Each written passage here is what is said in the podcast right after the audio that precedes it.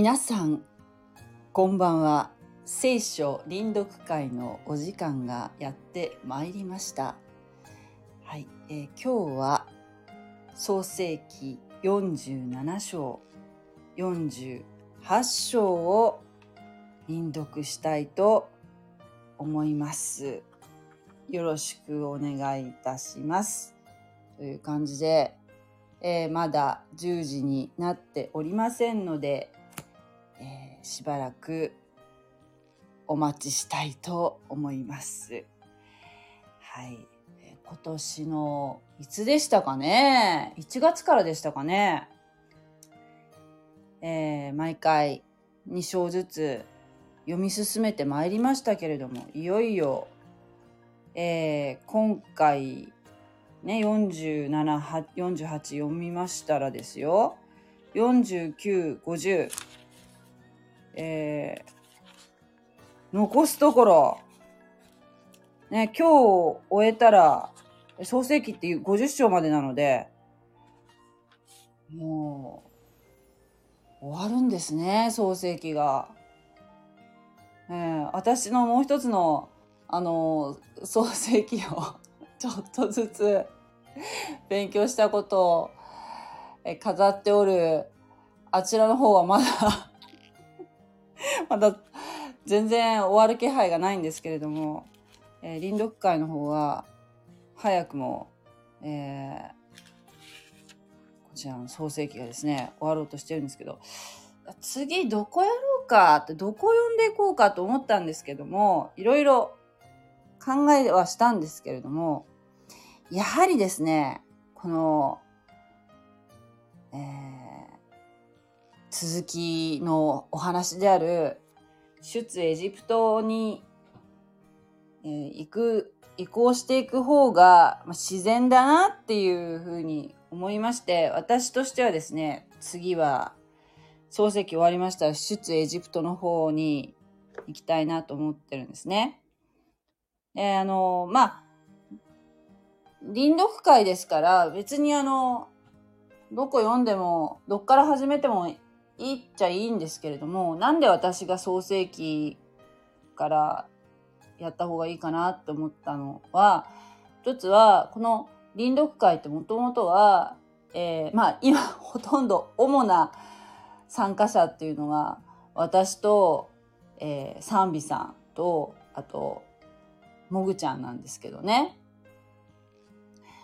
えーまあ、クリスチャンっていうよりこう未信者の方に参加していただきたいなっていうのが最初のコンセプトであったのでそうした場合ですよ一番やっぱり分かりやすいっていうのはいきなり例えば新約聖書のマタイの福音書とか行くと非常に難しいわけですねマタイの福音書っていうのは。だけどこの創世記とか出エジプトっていうのはでもこう物語として、えーストーリーが非常に、えー面白いっていうところもあるしあとこの聖書の背骨になるアブラハムイサクヤコブっていうねこの今のユダヤ人の外なる人たちのねお話も入ってるしそしてアダムとエバっていうね、えーまあ、現在っていう私たち人間がもう生まれ生まれながらに持っているこの罪の性質っていうものの根源っていうもの、えーをやっぱ知ることができるし欠かせない箇所だと思うんですね創世記っていうのはね。だから創世記にしました。で、えー私が今あの月1回学んでいるところのの先生に伺ったらぱりあの高齢者の方にね伝道したりする時もやはり創世記の、えー特にアブラハムの話からね始めるといいっていうふうに伺ったんですね。あのアダムとエヴァのあの辺からやっちゃうと、えーちょっとなんていうかな非常になんていうかな私は神話とは思ってないんですけどあの本当にあった話だと思ってるんですけどもアダアブラハムイサクヤコブの話っていうのはもうちょっとこうアダムとエヴァの話よりなんてリアルな感じがするじゃないですか。でお話としても面白いからだから、えー非常にとっつきやすいし頭の中にこの映像が浮かぶ？っていうことで、えー高齢者の方にはアブラハムの話から始めるといいよっていうふうなアドバイスを受けたことがあったんですね。えーそしてこの次にね出てくる出エジプトもそうですよね。えーヤコブの、えーヤコブの子孫イスラエルですね。ヤコブは名前がイスラエルに変わりましたから。がさその後どうなったでしょうっていうところがこの次に来る出エジプトなんですけれどもはいあもぐちゃん来たかな？もぐちゃんこんばんははい、こんばんは。聞こえた？聞こあ聞こえますよもぐちゃんの声聞こえますはい、よろしくお願いします。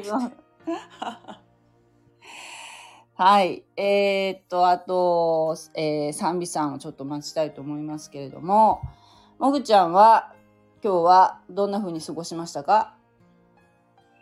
今日はお庭の手入れをし、手入れっていうかお掃除、草取りとかね、うんうん。それとかアジサイの剪定とか、あつるバラの剪定をしました。あ。なかなか、今日暑かったですね。うん、そうでもなかった？そうね。暑かったでしょ？風、風は冷たくて気持ちよかったよ。あ、本当に。風が冷たくて気持ちよかったね。うん。来週、来週はなんかこう、もうまた梅雨に逆戻りみたいな感じの予報が出てるみたいだけうんど、福岡はね。だけど、うん、ね、今日、明日ぐらいまで降らないで済むかな。うん、ねえ。まあこの。夏になったらもうすごいもうあ暑くて外に出られないようになっちゃうから今のこの季節が非常に貴重ですよね。うん、そうね。他のことやったりするのがね。う。うんん、今のうちにしとかん。今のうちにしておかないかんねっていうのは私も思うんだけど。いやでも一雨降るとすごい植物のこの伸び方が凄まじいなと思って。うん、うん。あのー職場にきゅうりと、きゅうりと、えーゴーヤーとひまわりとプチトマトかなんかを植えてあるんですけど、ベランダに。うん。もう、すごい伸び方が、もう朝、朝見るたんびに、もうう、ん、どんどん大きくなって、ねえ、だから、あのー植物って本当に不思議ですよね。あのうん、そうね。種、種を、ひまわりなんか種をあ植えてるなと思ったらもう本当にしっかり根付いて育ってるし、ねえ、本当に当たり前って思ってるけど、そあの、この生命力って、あの種の中に生命力があるってすごいですよね。うん。うん。なんか、もぐちゃんは最近植えたものとかありますか？えっと、トマト。トマトが今もう次から次からなって、毎日あの夕飯の、うん。え、トマトも実がなってるんですか？実が。もう実がなって赤くな赤いのと黄色いのとおちっさいミニトマトと中ぐらいとうんなんか大きいのを植えてあるけんそれがだんだん収穫始まってます植えてるってそれは食べてるよいいつ植えたの？もうずいぶん前よずいぶん前に植え私がたのが。植えたわけじゃなくてうん。もう3月そのぐらいじゃなかったかな、えー、本当に？ああ、すごい。うんもう今収穫時期ああ、ああ、ああ。いいね。トマト。ちょっと今もあトマト結構結構な値段やけどえ、本まあ、当、食べれるよ。うん、トマト、冬からずっと値、値が結構高いもんね、トマトは。へえう。ん、うりが植えてないけんしょうがないけどね、うんトマトだけ。うんうんうん。うん、えー、そうなんだ。重宝してますよ。おううん、トマトいいね。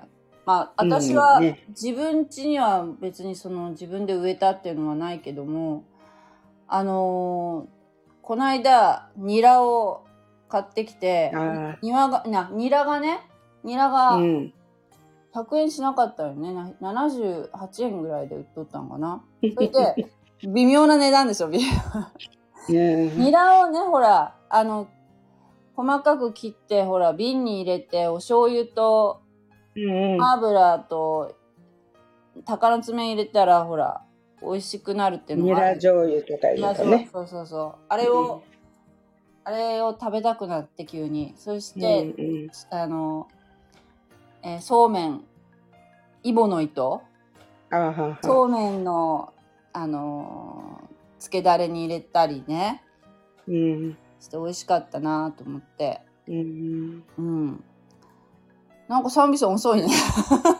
遅いね。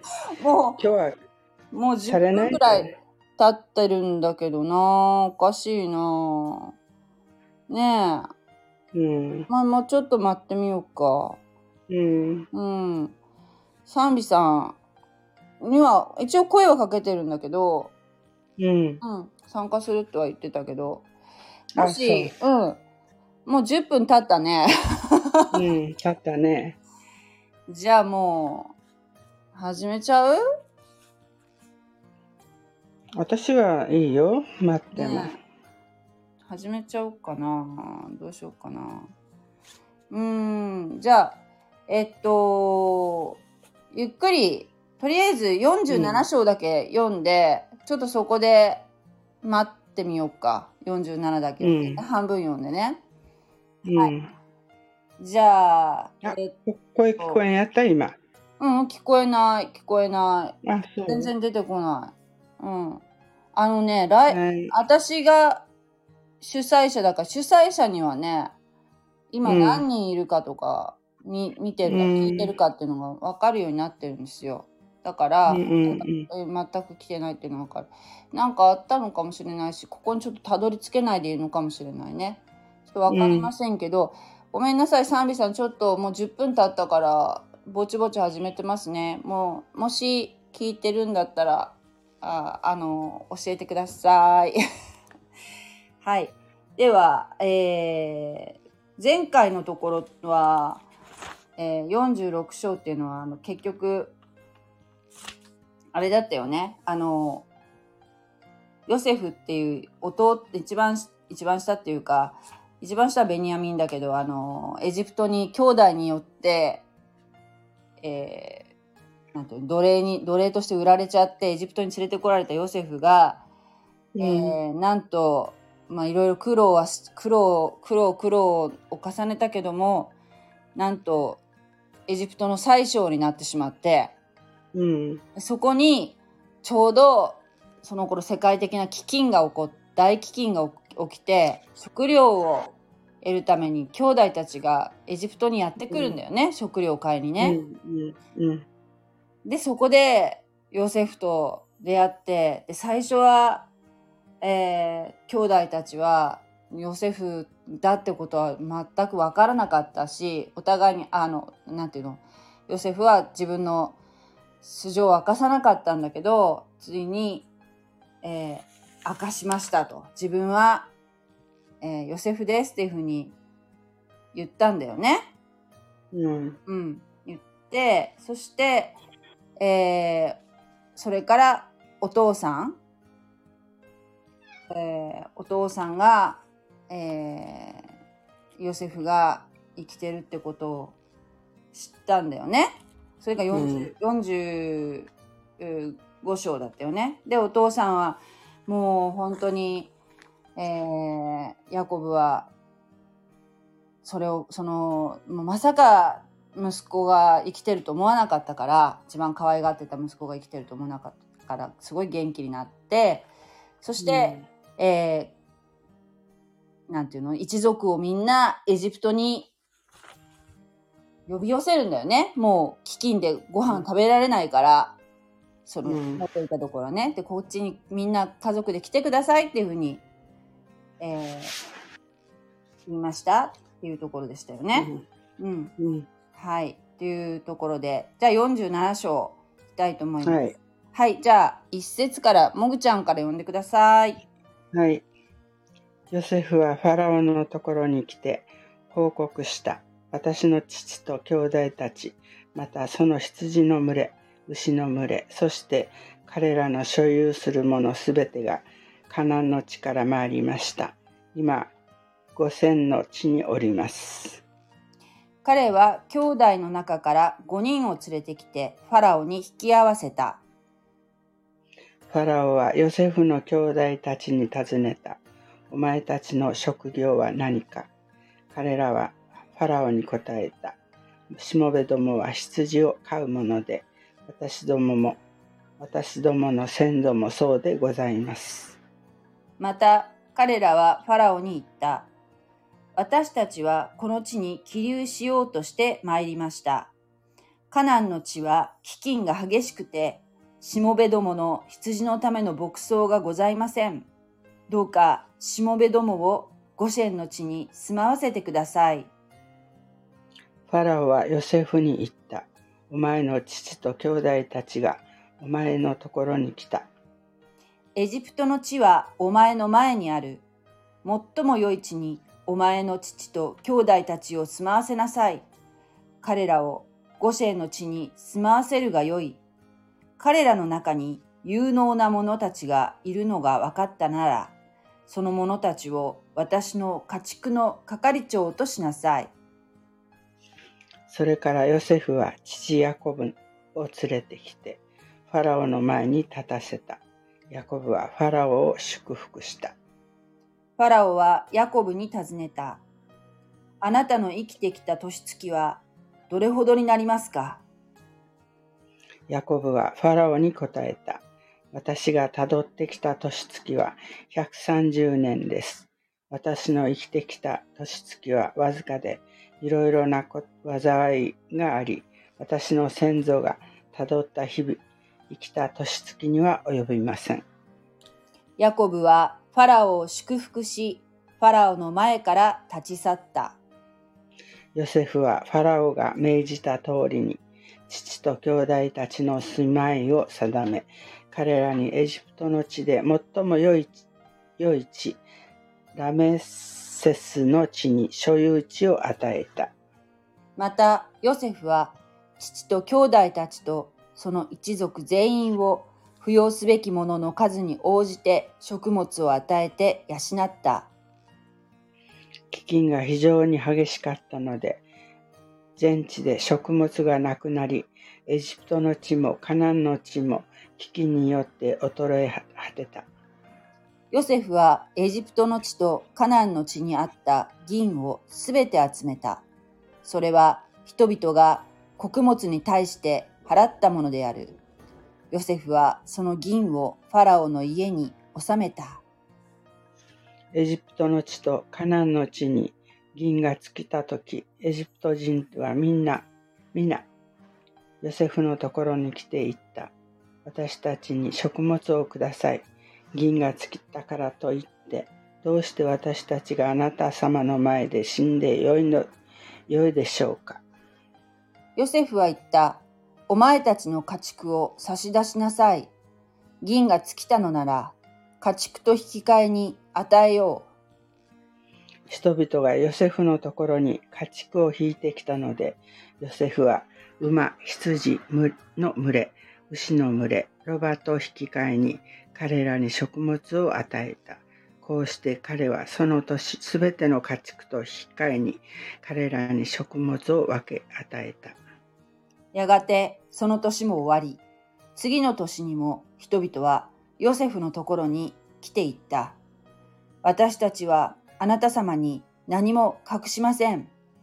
銀も尽き、家畜の群れもあなた様のものになったので、自分の体と土地の他にはあなた様の前で前に何も残っておりません。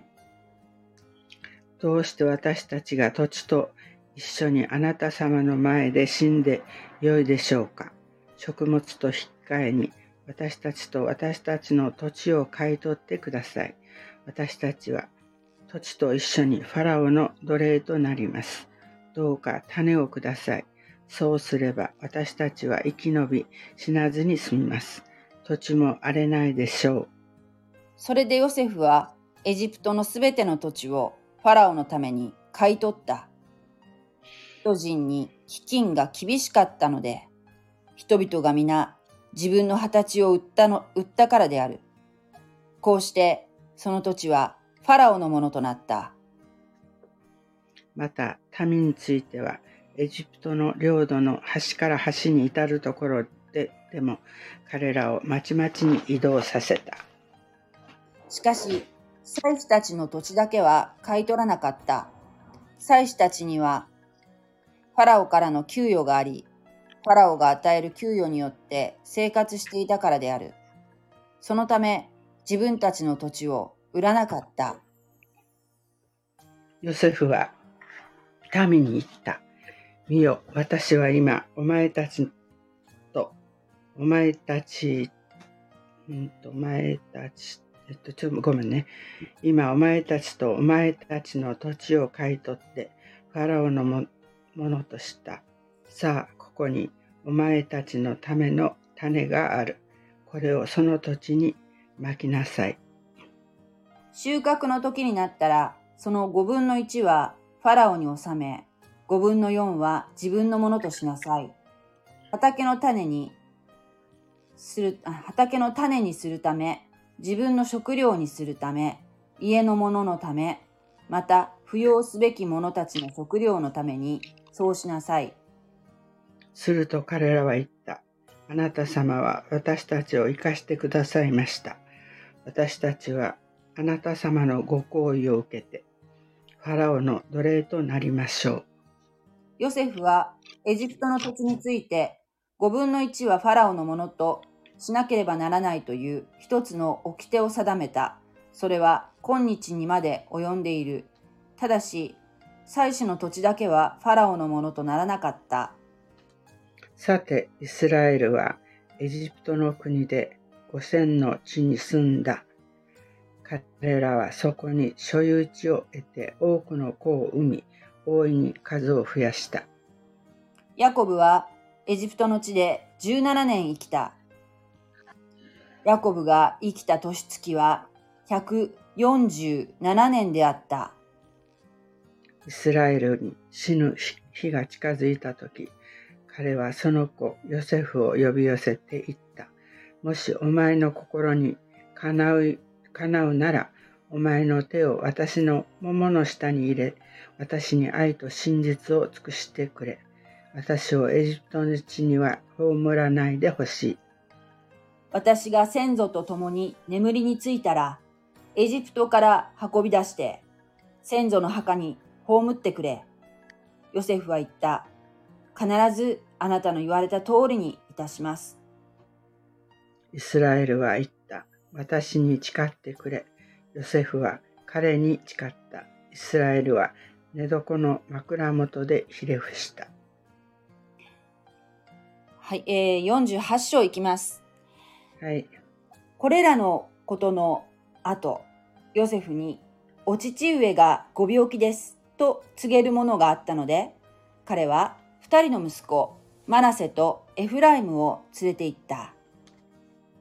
ヤコブに息子さんのヨセフが今お見えになりました。と、との知らせがあった。それでイスラエルは力を振り絞って床の上に座った。ヤコブはヨセフに言った。全能の神はカナンの地、ルズで私に現れ、私を祝福して仰せられた。仰せられうん、はい。仰せられた。見よ、私はあなたに多くの子供子を与える。あなたを増やし、あなたを多くの民の群れとし、この地をあなたの後の子孫に永遠の所有地として与える。私がエジプトのお前のところにやってくる前に、エジプトの地でお前に生まれたお前の二人の子は今私の子とする。エフライムとマナセはルベンやシメオンと同じように私の子となる。しかし二人の後でお前に生まれる子供たちはお前のものになる。しかし彼らが譲り、譲りとして受け継ぐ地では彼らは兄たちの名を名乗らなければならない。私のことを言えば、パダンから帰ってきたとき、その途上のカナンの地で悲しいことにラケルが死んだ。エフラテに着くにはまだかなりの道のりがあるところでだった。私はエフラテ、すなわちベツレヘムベツレヘムへの道にあるその場所に彼女を葬った。イスラエルはヨセフの息子たちに気づいていった。この者たちは誰かヨセフは父に答えた。神がここで私に授けてくださった息子たちです。すると父は私のところに連れてきなさい。彼らを祝福しようと言った。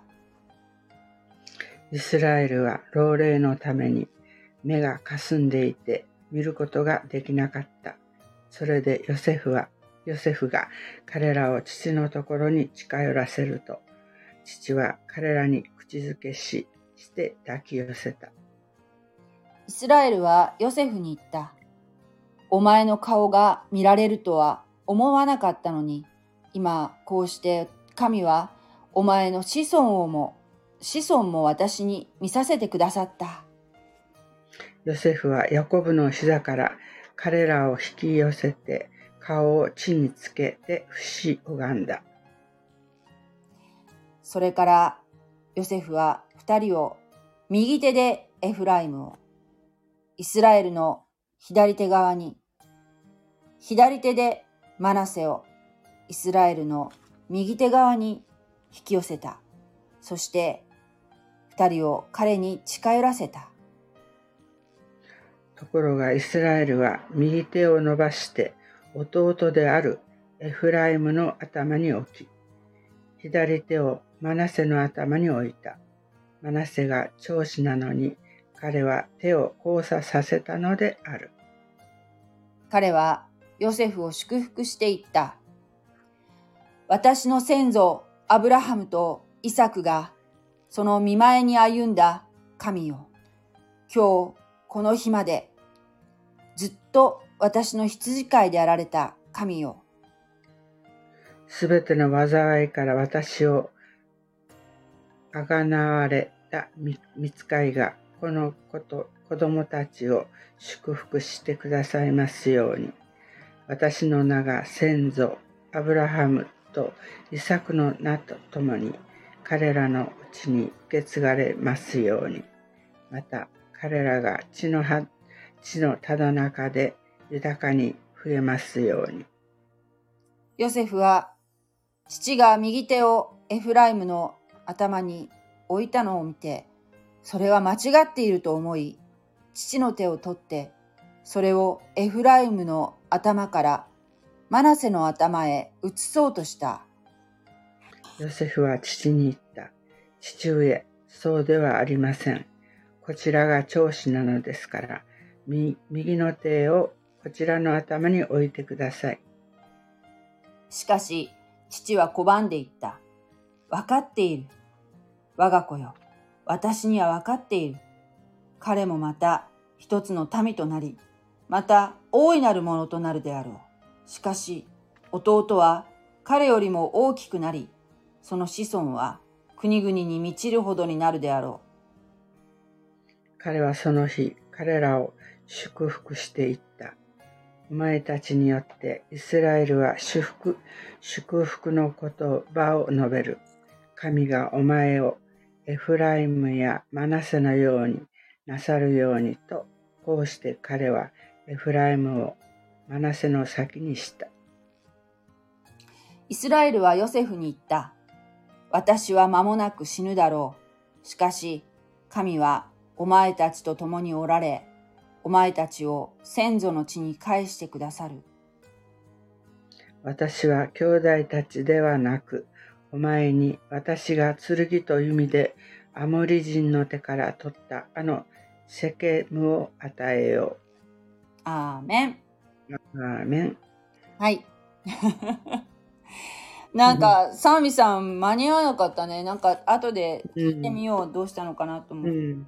うん、ねあの、ね。ねえ、これ、わかった？あの、お父さんが、ヨセフのお父さんである、ヤコブ。ヤコブっていう風に書いたり、イスラエルって書いたりしてるけど、ヤコブ、ヤコブね、そうそう、ヤコブ、ヤコブは、あの、アブラハム、イサクの息子の、あの、ヤコブなんだけど、えーっと、お兄さん、お兄さん、長子の権利を、あの、なんていうの？弟のヤコブの方が引き継いだっていう話があったの覚えてる、あのお、お兄さんはエサウって言うんだけど、あの、もともと神様の計画では、弟、お腹の中にいる時からもう、え弟が長男、長子の権利ね、をうん引き継ぐっていうのは神様からも、あの、両親にも伝えられてたんだけど、結局、うんあの、まあ、いろいろ、そういう神様の計画を無視して、その、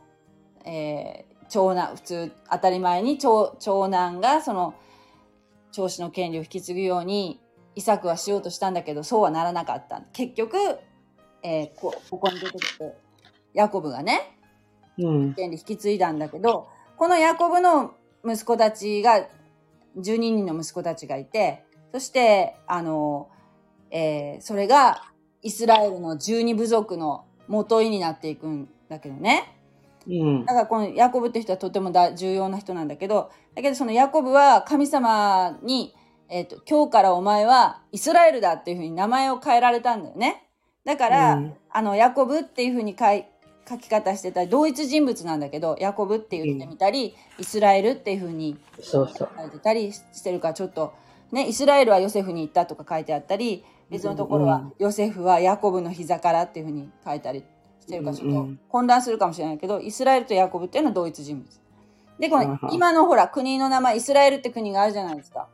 うん。ね。だけど、その、それは、この、ここの、このイスラエルから来てるよね。で、あの、ヨセフっていうその、エジプトに奴隷として売られ、売られてしまったっていう大変な思いしたこのヨセフっていうのは、あヤコブはすごい可愛がってた息子だったんだけど、それがもうそう、あの、嫉妬されて他の兄弟たちにね。ヤコブんちっていうのはすごいちょっと複雑で、奥さんが4人もいたからね、奥さんというか、まあお母さんが4人もいたから、だからもう、まあ複雑になるよね、どうしてもね。その中で一番その、ヤコブが大好きだった奥さんっていうのがラケルっていう奥さんで、そのラケルの子供っていうのはなかなか生まれなかったんだけど、やっと生まれた子っていうのがヨセフだったんだよね。うんで、しかも年寄り子だったから、すごい可愛がってたんだけど、うん。このヨセフさんがエジプトに売られた後、その、えーエジプトのファラオに気に入られて、王様に気に入られて最初になったじゃない？でそして、あの、うん奥さんを与えられたんだよね、エジプトで。うん。で、その時に生まれた子供が、えーっと、マナセとエフライムうん。うん。二人生まれて。で、このマナセとエフライムっていうこの二人を、えー、ヤコブが、えー、なんていうの？こう、まあ、ヨセフの息子なんだけど、ちょっとなんていうかな、えー、養子？養子みたい,、うんみたいにしますと。まあな、その、うん。そうね。うんそういうふうに言ってるんだよね。で、そして自分たちの息子と同じように、この祝福を与えると。祝福しますと。うん。で、その祝福をするときに、普通だったら、うん右と左っていう、あの、概念があるんだけど、右っていうのはすごい権威がある方の、あの、うん意味がある。右、右っていうのはね。うん。だから、うん例えば、イエス様は、今どこにおられるかっていうと、天の、えー神の右の座に座しておられるというふうな言い方するんだよね。父なる神の右の座に座して、私たちのために取りなしをしてくださってるとか、そういうふうな言い方するときも、やっぱり右なんだよね。左じゃないんだよね。だから、うん長男の、えー、長子の権利、その、うんえっとヨセフの息子二人のうちの長子の権利って言ったら、長男がやっぱりその長子の権利を受けるのが普通じゃない。うん。うん。だから、ヨセフは、えー、イスラエルの右の手がこう、右手がこう、その息子の長男の手に、の頭の上にこう、ポンと乗せてもらえるように、マナセを、えーイスラエルの右手側に、そして、えーうん次男のエフライムをイスラエルのうん左手側にこう配置して、こう祝福してもらおうと思って頭の上にる。それなのにあそれなのにせっかくそういうふうにしたのにチェンジでこう手をクロスさせたんだよ。うん、クロスしたねそう。そうそうそう。で、えーうんなんでそんなことするの？あって言ってびっくりしたんやけど、これはやっぱりその、えーヤコブの意思じゃなくて、やっぱ神様のこの祝福をするっていうのは、やっぱちょっと、なんていうかな、神様のその作用が入ってて、そのヤコブの意思とはまた、なんていうかな、違うっていうか、やっぱ神様のご計画のような動きをしたんだよね、多分。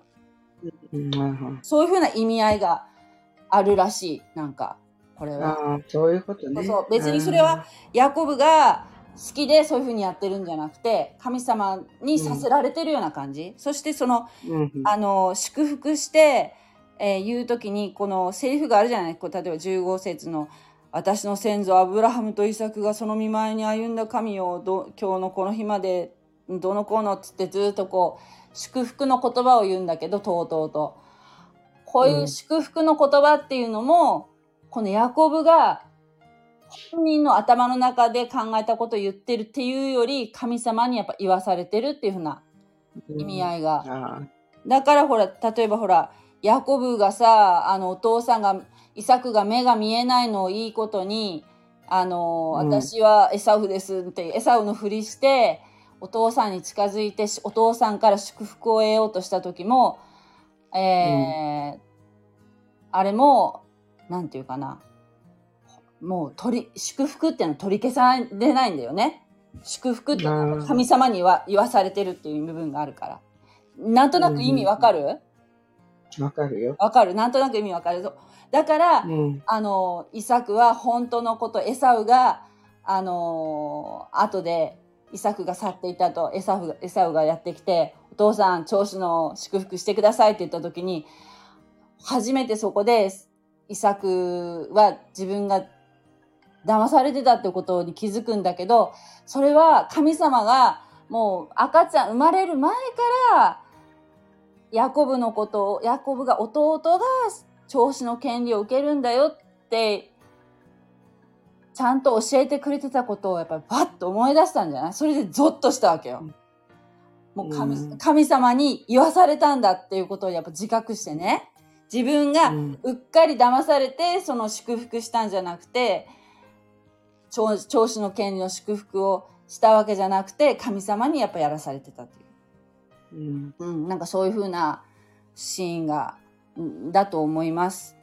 で、今度うは、んその、来週になるけど、来週は今度は他の息子たち、あの、ヤコブの、いや、うんヨセフの兄弟たちね、他の人たちに祝福をするシーンになる。ああ、はそうそうそうそう。っていう話になっていくんだけどね。じゃあ今日は、いっぺんに言うと頭が混乱するので。はい。なんだから、すごく面白いよ。これも、うんだからわか49章も、まあちょっと予習するために読んでもらってもいいけど、これも多分神様に言わされてる。うん。で、この中で、ユダっていう人が出てくるんだけど、息子のうちのユダって。このユダっていう人が、イエス様の家系の祖になるわけ。だからユダの家系からメシアが生まれる。救い主が生まれるっていうのが、もうここでもある意味ちょっと予言されてる。うん。うん、もう、そういうちょっとやっぱりね、ずーっと新約聖書までつながってくる、こうやっぱ大事なんだよね、創世記っていうのはね。ずーっとそのメシアがどの家系から生まれるかっていうのを神様はどんどんどんどんこう狭めていく、条件を狭めていって、そして、えーやがてメシアが生まれるっていうのをずっとこう計画通りに着々と推し進めていってるっていうのがもう一貫聖書では一貫して分かってすごく面白いよ。うん。うん。という感じで今日ははい、えーこの辺までしておきたいと思います。ありがとうございました。ありがとうございました。おやすみなさ。はいい。おやすみなさい。また来週。はい。さようなら。では、おやすみなさはい、おやい。すみなさい。